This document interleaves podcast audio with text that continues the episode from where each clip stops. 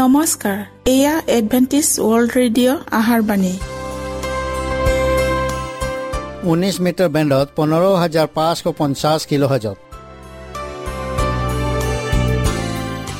Adventist world radio যোগে অসমীয়া ভাষাত প্ৰচাৰিত আহাৰবাণী প্ৰত্যেক বুধবাৰ আৰু দেওবাৰ সন্ধিয়া সাত বজাত আহাৰবাণী শুনাৰ পিছত আপোনালোকৰ কিবা মন্তব্য আৰু প্ৰশ্ন থাকিলে আমালৈ এই ঠিকনাত লিখক। আমাৰ ঠিকনাটি হৈছে Adventist world radio' seven day Adventist মণ্ডলী অসম শাখা লতাকাটা বশিষ্ট গুৱাহাটী সাত আঠ এক শূন্য দুই ন।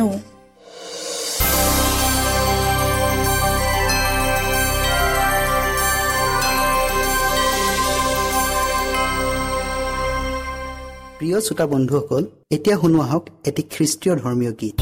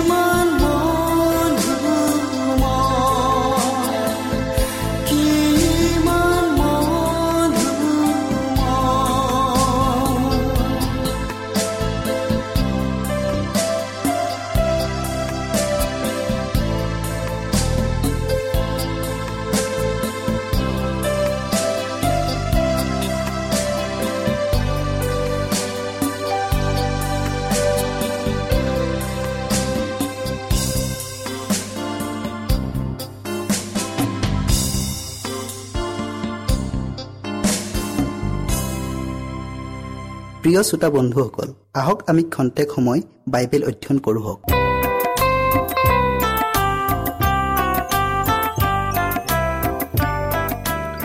প্ৰিয় শ্ৰোতাসকল আজি আমি অনুগ্ৰহৰ পুৰস্কাৰৰ বিষয়ে অধ্যয়ন কৰোঁ হওক।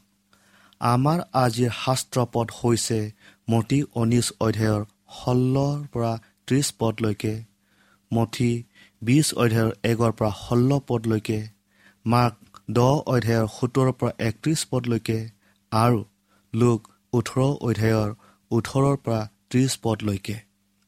আমি অধ্যয়ন কৰাৰ আগতে ঈশ্বৰৰ পৰা আশীৰ্বাদ খোজো হওক। সেই জীৱনময় গৰাকী কৰোণাময় ঈশ্বৰ যে হোৱা তোমাৰ নাম ধন্যবাদ হওক। প্ৰভু এতিয়া আমি বিশেষ বিষয় অনুগ্ৰহৰ পুৰস্কাৰৰ বিষয়ে অধ্যয়ন কৰিবলৈ আগবঢ়াইছোঁ। সেই নিমিত্তে প্ৰভু তুমি আমাৰ লগত থাকা আৰু শেষলৈকে চলাই নিয়া। যীশুৰ নামত খুজিলোঁ। আমেন। ঈশ্বৰৰ বিনামূলীয়া অনুগ্ৰহ এই সৰল সত্য কথাটো যিহুদীবিলাকৰ শিক্ষাত প্ৰায়েই নোহোৱা হ'ল। ধৰ্মগুৰুসকলে শিকাইছিল আমি ঈশ্বৰৰ অনুগ্ৰহ আৰ্জন কৰিব লাগে। ধাৰ্মিকজনে সৎ কৰ্ম কৰি পুৰস্কাৰ পোৱাৰ আশা কৰিছিল। এইদৰে তেওঁলোকে নিজকে লোভীয়া মনোভাৱেৰে সেৱা উপাসনা কৰিবলৈ উদগাইছিল কৃষ্টৰ শিষ্যবিলাকেও এনে মনোভাৱৰ পৰা সম্পূৰ্ণৰূপে মুক্ত নাছিল। সেয়ে তেওঁ সকলো সময়ত শিষ্যবিলাকৰ হৃদয়ত থকা ভুল ভাৱবোৰ আঁতৰাবলৈ তৎপৰ হৈছিল।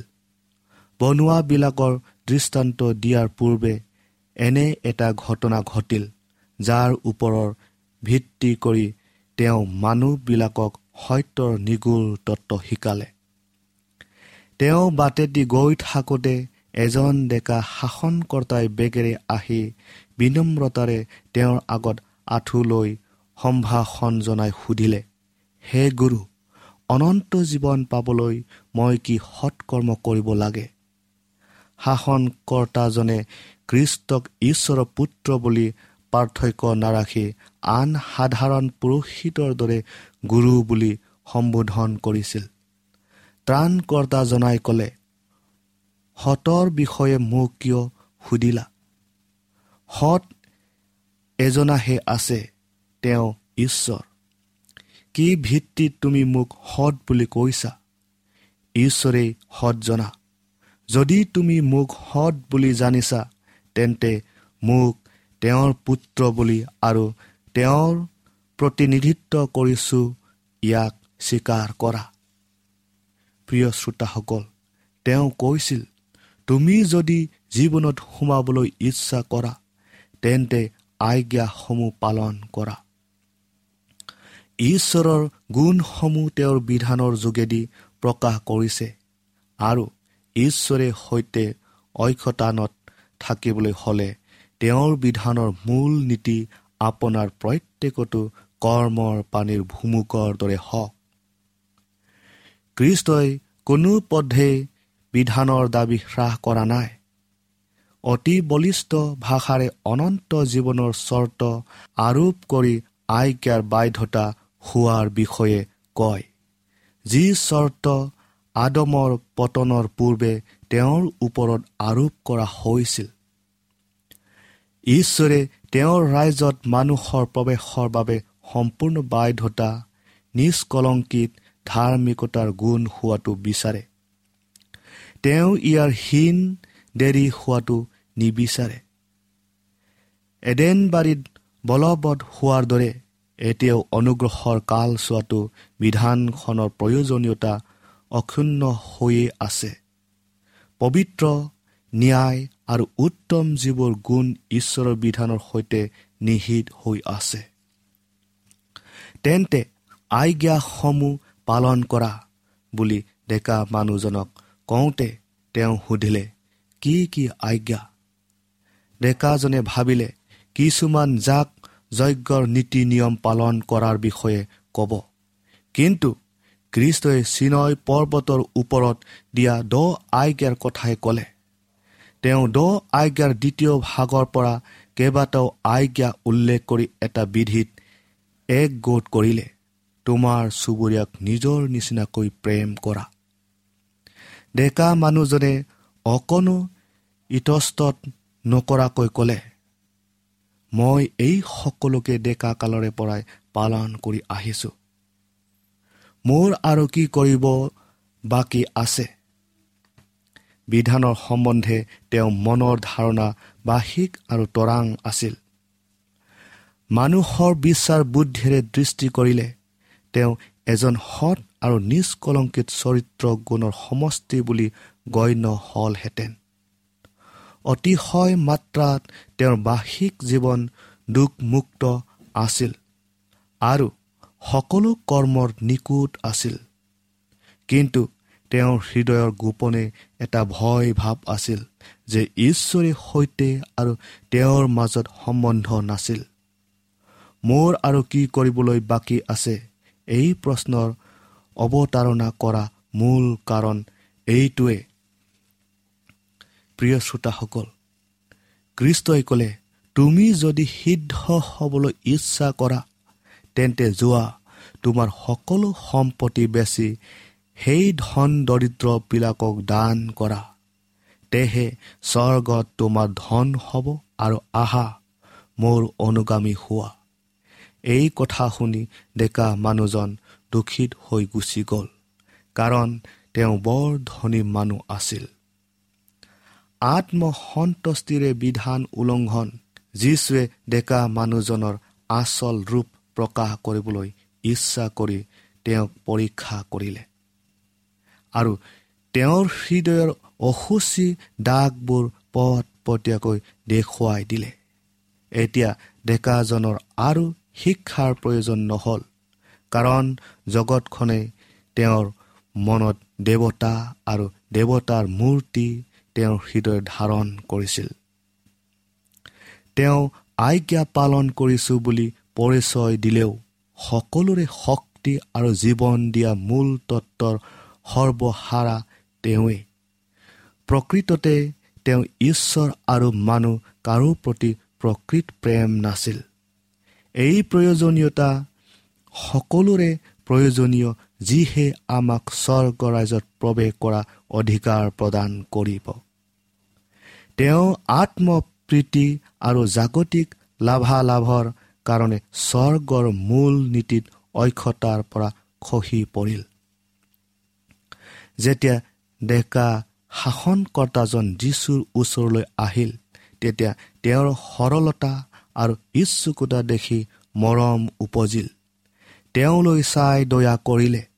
এই ডেকা মানুহজনত তেওঁ সুবাৰ্তা বিস্তাৰ কৰা শক্তিৰ গম পালে।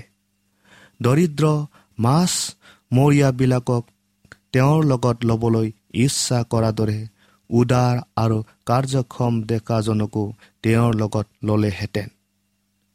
প্ৰকৃততে ডেকাজনে আনক প্ৰভুলৈ অনাৰ পাৰদৰ্শিতা দেখুৱালেহেঁতেন। তেনেহ'লে কৃষ্টৰ হৈ অতি প্ৰভাৱশালী কৰ্মী হ'ব পাৰিলেহেঁতেন। প্ৰিয় শ্ৰোতাসকল কিন্তু তেওঁ প্ৰথমতে শিষ্যত্বৰ চৰ্তবোৰ মানি ল'ব লাগিব।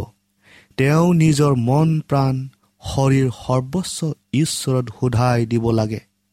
ত্ৰাণকৰ্তাজনাৰ আসোৱানত জোহন পিতৰ মতি আৰু তেওঁৰ লগৰীয়াবিলাকে সকলোকে এৰি থৈ তেওঁৰ অনুগামী হ'ল। ডেকা ধনী মানুহজনৰ ক্ষেত্ৰতো এনেদৰে আসোৱান জনোৱা হৈছিল। ব্যক্তিক্ৰম ইমানেই আছিল যে কৃষ্টৰ আত্মবলিদানতকৈ উত্তম বলিদান নাই। দ্বিতীয় কৰিন্থিয়া আঠ অধ্যায়ৰ নৌ পদত কৈছে তেওঁ ধনী হৈও তোমালোকৰ অৰ্থে নিজকে দৰিদ্ৰ কৰিলে। যেন তেওঁৰ দৰিদ্ৰতাৰ দ্বাৰাই তোমালোক ধনৱন্ত হোৱা। কৃষ্টই দেখুওৱা পথত সেই ধনী ডেকাজন কেৱল অনুসৰণ কৰিব লাগিছিল। কৃষ্টই ডেকাজনলৈ চাই তেওঁৰ হৃদয় পোৱাৰ আশা কৰিলে। তেওঁ ডেকাজনক সকলো মানুহলৈ আশীৰ্বাদৰ বাৰ্তাবাহক স্বৰূপে পঠোৱাৰ ইচ্ছা কৰিলে। তেওঁ যি উদ্দেশ্যে লৈ কৃষ্টৰ কাষলৈ আহিছিল তাৰ সলনি কৃষ্টই তেওঁ তেওঁৰ লগত থকাটো বিচাৰিছিল। মোৰ অনুগামী হোৱা কৃষ্টই কৈছিল পিতৰ জাকুব আৰু জোহন এওঁলোকে এনে আসোৱানত আনন্দ পাইছিল। ডেকাজনেও কৃষ্টক শুশ্ৰূষাৰে চাইছিল। উদ্ধাৰকৰ্তাজনালৈ নিশ্চয় তেওঁৰ মন আকৰ্ষিত হৈছিল। ত্ৰাণকৰ্তাজনৰ আত্মত্যাগী নীতি তেওঁ গ্ৰহণ নকৰিলে। কৃষ্টতকৈ পাৰ্থিৱ ধন সম্পত্তি তেওঁ বাছি ল'লে। তেওঁক অনন্ত জীৱন লাগে কিন্তু হৃদয়েৰে গ্ৰহণ কৰি নহয়। নিস্বাৰ্থ প্ৰেম যি কেৱল মাত্ৰ জীৱন তেওঁ তাকে অতি দূষিত মনেৰে প্ৰত্যাখ্যান কৰি কৃষ্টৰ পৰা আঁতৰি গ'ল। শ্ৰোতাসকল ডেকাজনে যীশুৰ ওচৰৰ পৰা আঁতৰি যোৱাৰ পাছত তেওঁ শিষ্যবিলাকক কৈছিল ধনী মানুহে স্বৰ্গৰ ৰাইজত প্ৰৱেশ কৰা দুসাধ্য। এই কথাই শিষ্যবিলাকক আচৰিত কৰিলে। কাৰণ ধনী মানুহবিলাক স্বৰ্গৰ আশীৰ্বাদ পোৱা লোক বুলি তেওঁলোকে বিশ্বাস কৰিছিল। পাৰ্থিৱ ক্ষমতা ধন সম্পত্তি লাভ কৰিয়েই মচিহজনাৰ ৰাইজত প্ৰৱেশৰ আশা কৰিছিল। তেওঁলোকে ইয়াকো বিশ্বাস কৰিছিল যে যদি ধনী মানুহ স্বৰ্গৰ ৰাইজৰ সোমোৱাত অসফল হয় তেনে সাধাৰণ মানুহে কি আশা কৰিব পাৰে?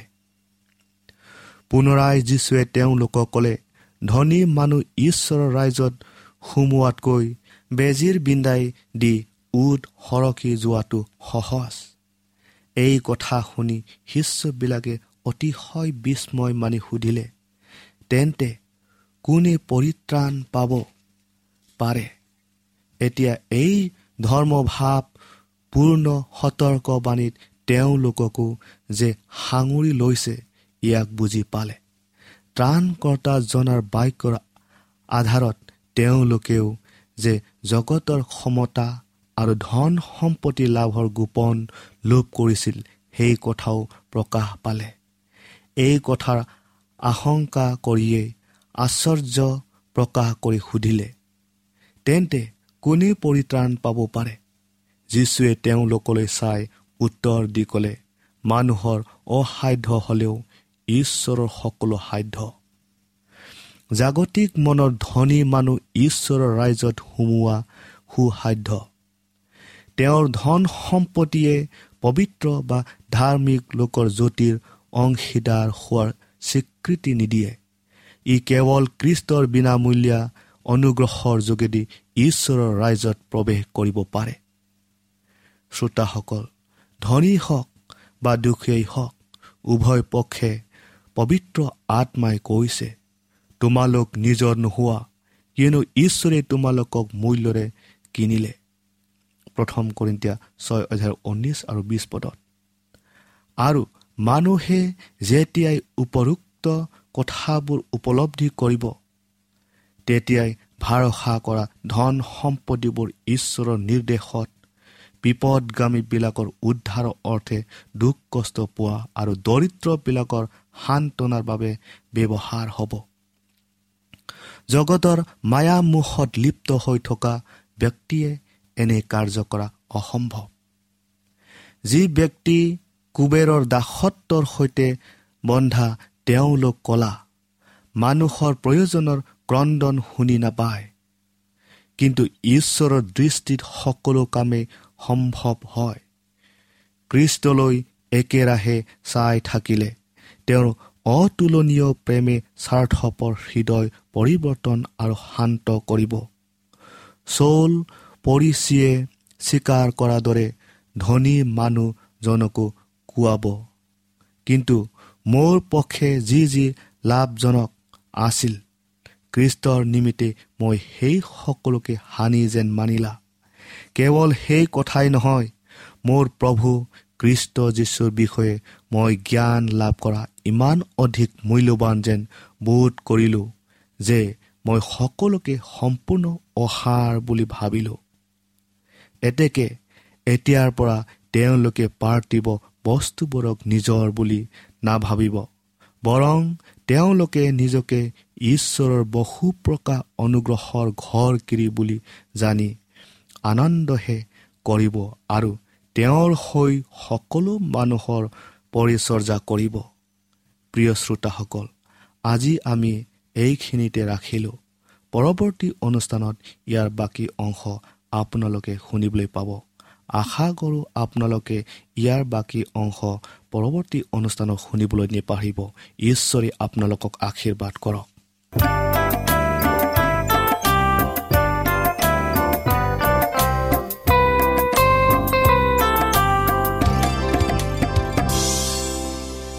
ইমানপুৰে আমি বাইবেল অধ্যয়ন কৰিলোঁ এতিয়া আকৌ শুনো আহক এটি খ্ৰীষ্টীয় ধৰ্মীয় গীত।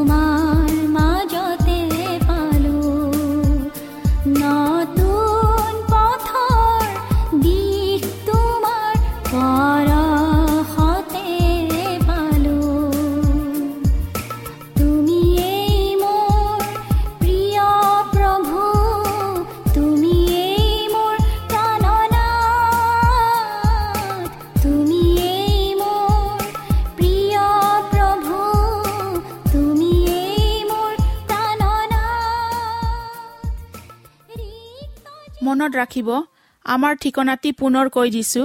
Adventist world radio' Assam region of seven day Adventist voice of hope Latakata বৈশিষ্ট Guwahati seven eight one zero' two nine প্ৰিয় শ্ৰোতা বন্ধুসকল এডভেণ্টিজ ৱৰ্ল্ড ৰেডিঅ' যোগে আহাৰবাণী প্ৰচাৰত আপোনালোকক পুনৰ লগ পোৱাৰ আহাৰে আজিলৈ সামৰিলোঁ।